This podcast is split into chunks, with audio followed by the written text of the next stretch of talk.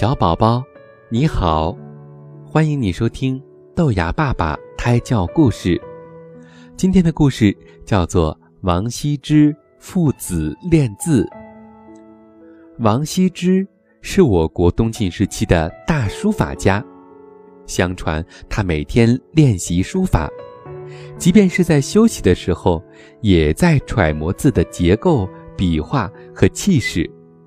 他经常一边思考，一边在衣襟上勾勾画画，时间一久，把衣襟都画破了。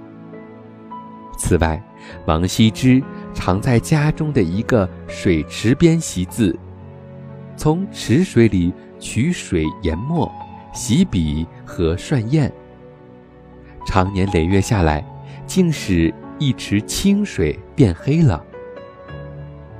王羲之的儿子王献之，也是著名的大书法家。王献之刚开始的时候啊，是临摹父亲的书法，曾问父亲可有什么秘诀。王羲之指着院子里十八口水缸对他说：“只有刻苦钻研，才能有所成就。秘诀就在这些水缸里。当你把这十八缸水写完的时候。”自然就知道秘诀在哪里了。王献之谨遵父亲的教诲，每天从缸里取水磨墨习字。几年下来，这十八缸水果然被他用完了。功夫不负有心人，他的书法也有了很大的进步。最终，王献之创造出结构微妙。字体秀丽的金草，也成为一代大家，与他的父亲齐名，并称二王。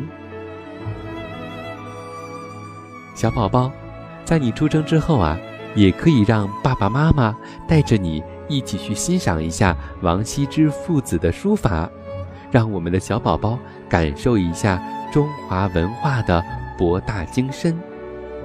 写字很有用，写字也很重要，所以我们的小宝宝在出生之后啊，在学习写第一笔字的时候，就一定要端端正正，就像做人一样。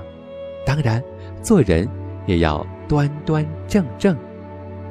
今天的故事出自睡前胎教加早教故事精选。